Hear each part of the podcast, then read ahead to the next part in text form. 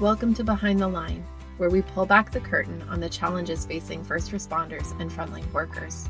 The work you do is unique, and so are the stresses that go with it. Join me as we tackle key issues to reduce risks for burnout, and as we work to support you in doing the job you love without sacrificing being the kind of person you want to be. Hey there, and welcome back to Behind the Line. I'm your host, Lindsay Foss. If you're new to Behind the Line, what you should know about me is that I'm a clinical counselor specializing in trauma therapy.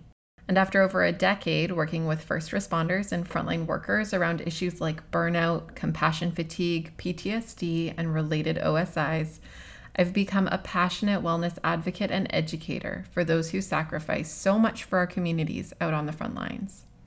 Behind the Line is a place for us to talk about the real life behind the scenes challenges facing you on the front lines. I created this podcast with the hope of bringing easy access to skills for wellness, allowing you to find greater sustainability both on the job and off. Today, we're finishing our series on suicide risk prevention. And in some ways, we're wrapping up in the place I intended for us to start. When I mapped out my plans for topics for the podcast, I knew I wanted to address this topic because the need for it is so incredibly high. But as I started working on pulling together the topic of suicide prevention, it grew into this series.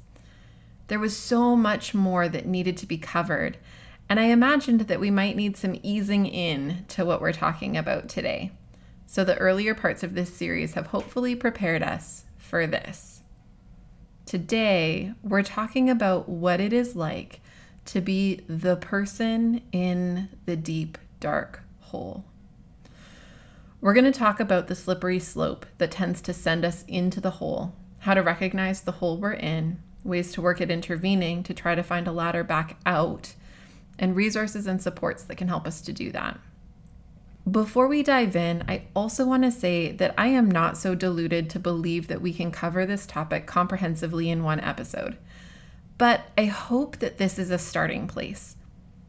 I also want to put it out there that if you have feedback you would like to give or suggestions for us to carry on this conversation meaningfully in future episodes, please reach out. I would love to hear from you. You can always find me on social media or by emailing me at support at thrive life.ca. All right, let's start with what leads us into the dark hole. To some extent, we've already identified facets of the slippery slope in the episodes leading up to today. And if you haven't listened to the other episodes in this series, please go back and listen to those first. They really set the stage for what we're talking about today. I've mentioned that suicide does not happen in a vacuum. By and large, it doesn't come out of thin air. It is most typically the last resort option that someone can perceive in an effort to cope with too much for too long.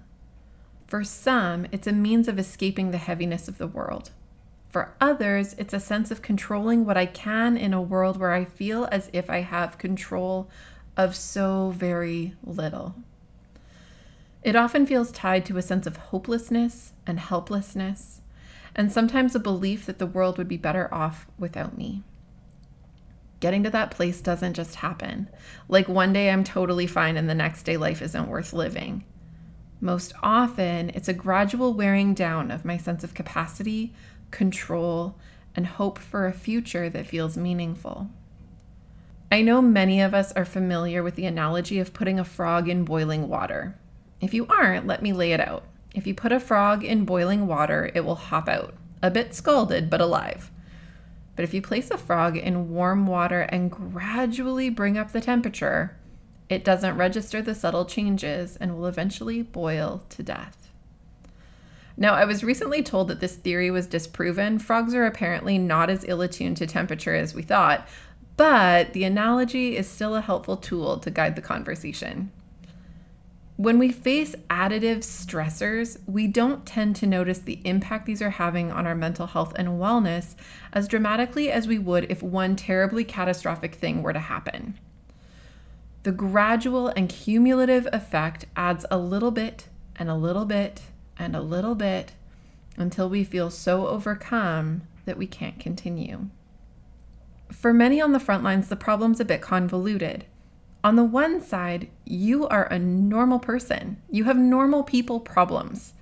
Problems that can, in their own right, be pretty darn stressful.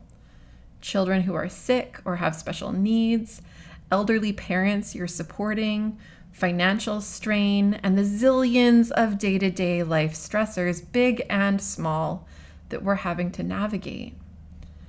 Then you have the problems you face as a result of the work you do. Your Tuesday is being present for someone's worst day on repeat. You're exposed to suffering, desperation, pain, and so much more within conditions that can feel toxic and or dysfunctional.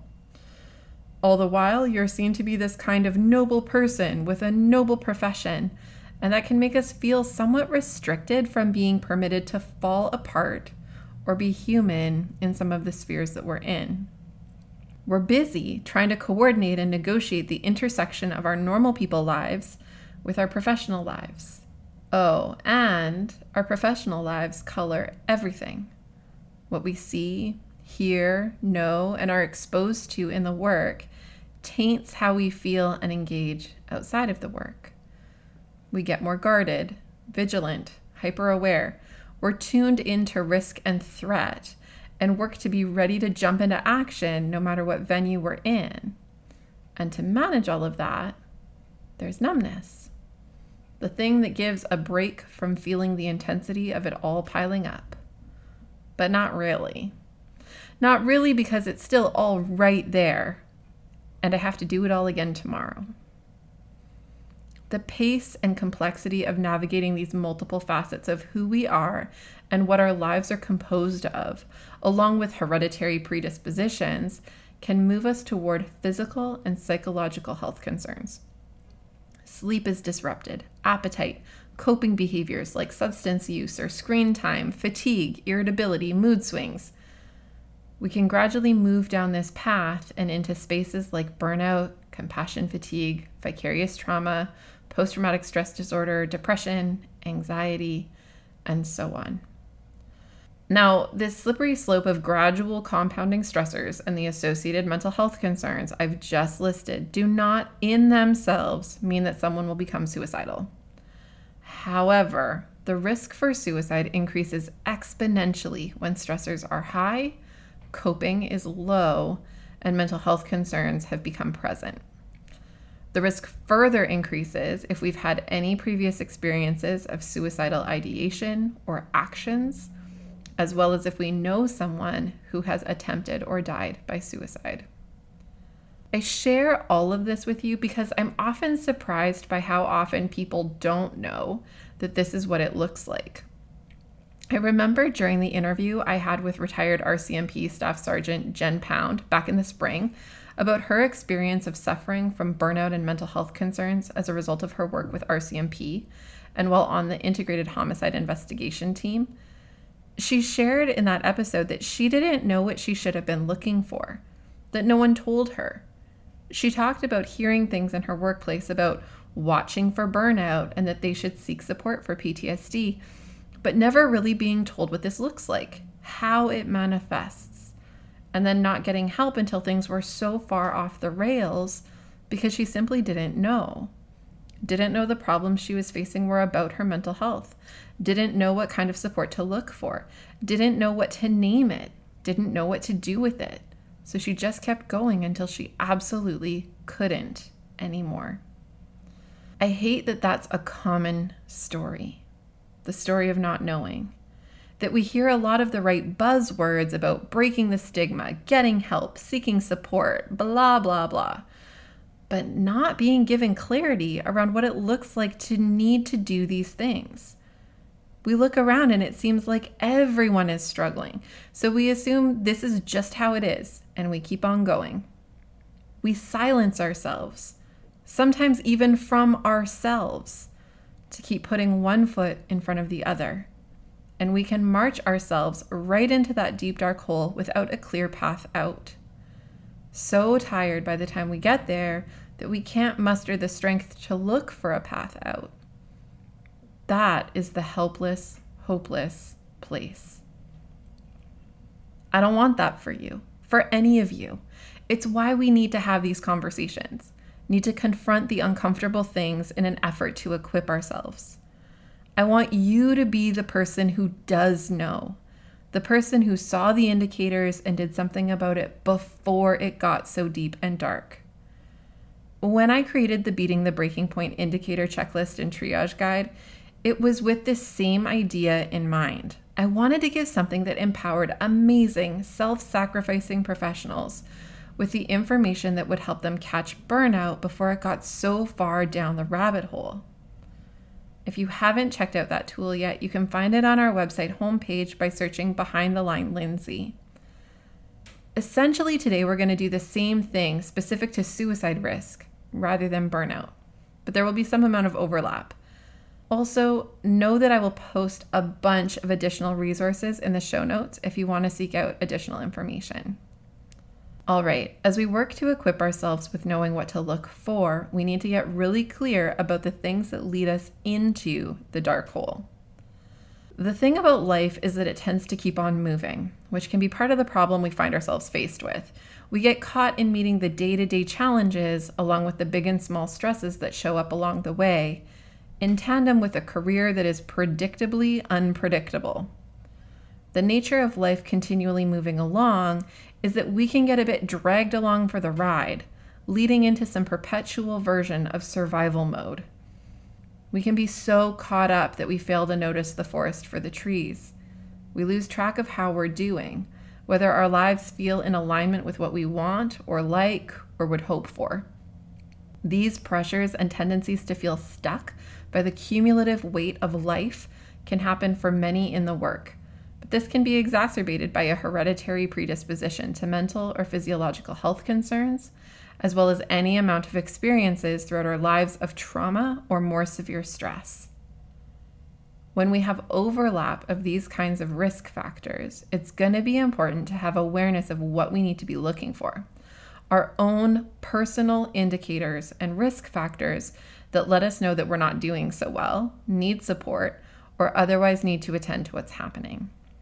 For example, if I know that I have family members who struggle with depression and anxiety, that I have a family member who has attempted suicide, and that I have had some early life exposure to stress, that I have my own history of struggling with low mood sometimes, and that on top of my work right now, I'm also facing stress related to separation or financial concerns or something like that, the interaction of these multiple risk areas and stressors can quickly add up to feeling unable to cope. As these add up, we can grow increasingly helpless and hopeless, overwhelmed and out of control, disconnected and devalued. This is the place where risk becomes significant, particularly if we begin to pair this with planning or fantasizing about methods to end our lives beliefs that others in our lives would be better off without us, untreated acute mental health concerns, and access to lethal means. As these factors combine and layer on top of one another, the day to day life stuff can easily tip the scales, and the exposure to suffering within the work can sit differently. We can start to see ourselves in the stories of those we work with, or wish to trade places with those we're serving those can be some solid indicators that we're pretty deep in the hole. That leads us to how we recognize the hole we're in. As I mentioned earlier, a common story for those on the front lines is not knowing that what they were experiencing was mental health or occupational stress injury. Not knowing what to look for puts us at risk of getting way deeper before we identify what's happening or getting help and finding it to be a much further way we need to claw our way back out. Before we talk about what to look for, let me remind again that we need to make space and time to regularly and routinely check in with ourselves. Knowing this information is only useful if we have the ability to check in with it, compare ourselves against it, and evaluate where we're at. If we don't carve out space and time, life will continue to lure us into the survival mode tendency and to keep spiraling down without knowing why we're struggling. Some of the most commonly identified early indicators of stress, burnout, mental health concerns, and related occupational stress injuries that can lead towards suicide risk include sleep disturbances, like difficulty falling asleep, difficulty staying asleep, and nightmares or panic waking, increased irritability or difficulty regulating emotions in the face of small or insignificant seeming stressors.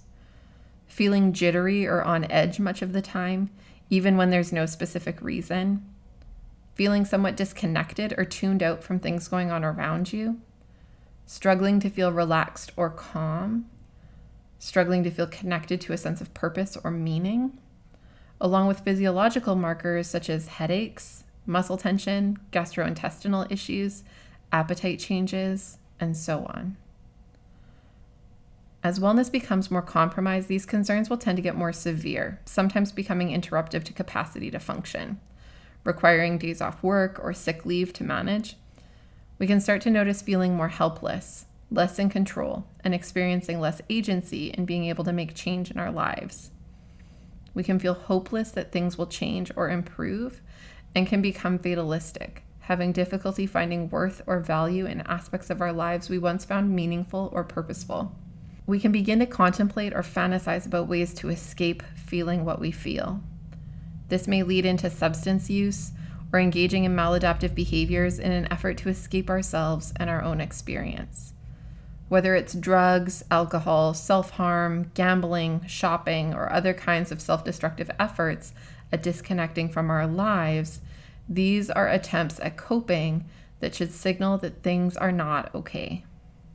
If these sound familiar to you, and again, you can reference against our Beating the Breaking Point Indicators checklist, which I created as a burnout self assessment tool. I would encourage you to take some steps to work your way back out of the hole before it feels too deep. Here are several things you can do to help turn the tide, and please do check out our show notes for additional resources. First, treat yourself the way you would treat others that you care about. We tend to reduce the standards of care for ourselves compared to how we extend care to others, and this lends to the risk we can find ourselves in.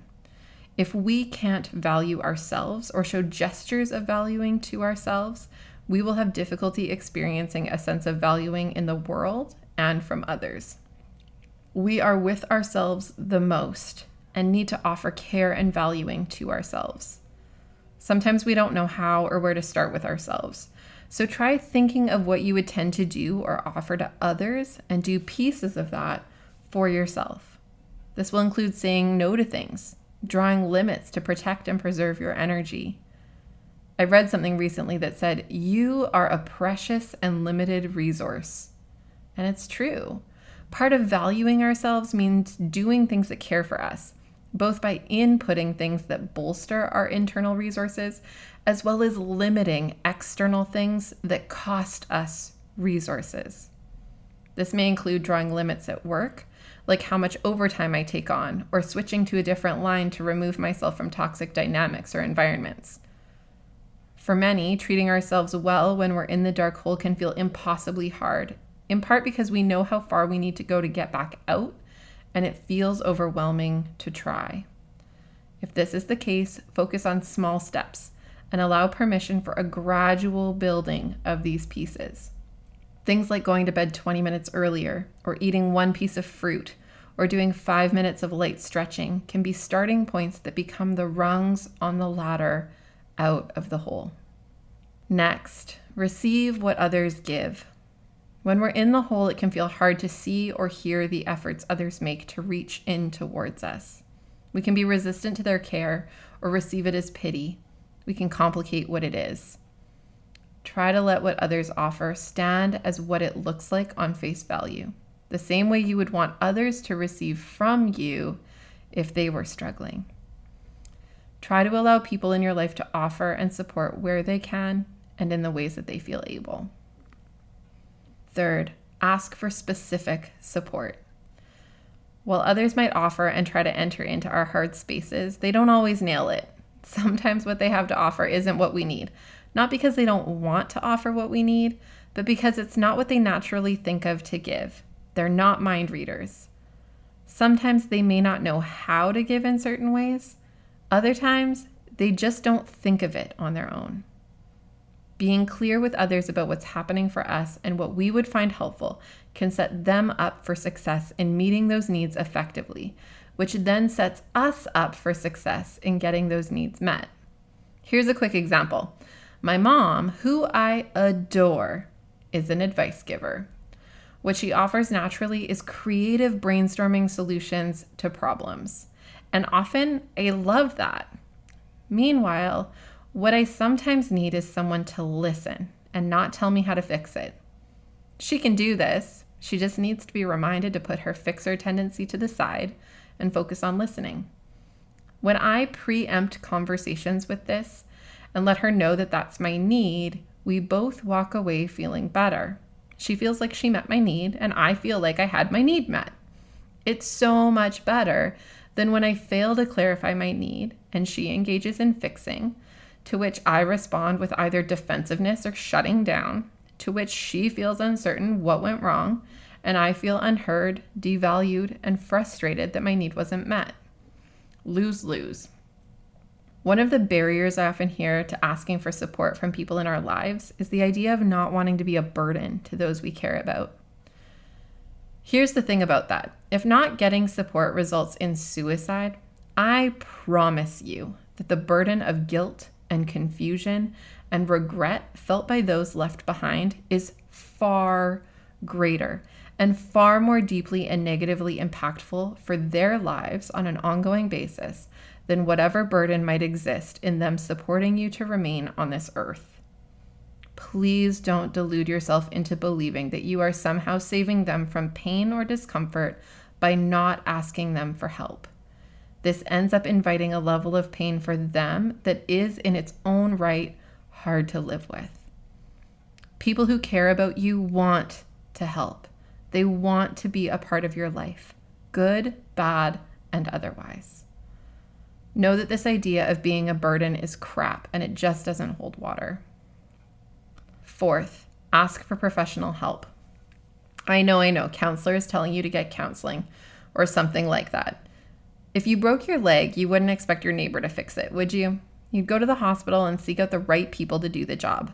The same needs to be true with our psychological wellness.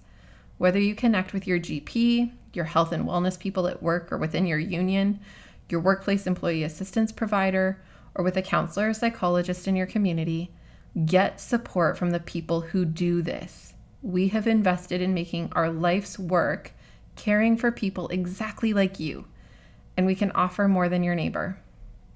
Now, I know that some have had less than satisfying experiences seeking professional support. And if that's a barrier for you in getting help, know that we are going to talk about this exact topic in our upcoming series. As we wrap up this series on suicide prevention, for those doing the hard work of caring for our communities on the front lines, we're bridging into a new series where we're covering what therapy is all about, what to look for in a therapist, how to navigate barriers to getting support, and so much more. I have had so many clients come to me after bad experiences with seeking support, and I want to equip you to feel capable of finding someone who can be a solid fit for your needs and walk the bumpy road of life alongside you. I hope you'll join me as we jump into that series next week, and I hope you'll encourage others in your life to take a listen as well. Last but not least, as we work to find our way out of the hole, desperate times can call for desperate measures. If you're feeling unsafe, if you are so deep in the dark hole that you can't see a way out, please know that there are people who want to help you find the ladder. We have resources like crisis lines for a reason. It's because our culture values life. We collectively acknowledge and believe in the sanctity of life and that each life holds value. You have value. Not because of what you do or who you're connected to, just because you're you and you exist in this world.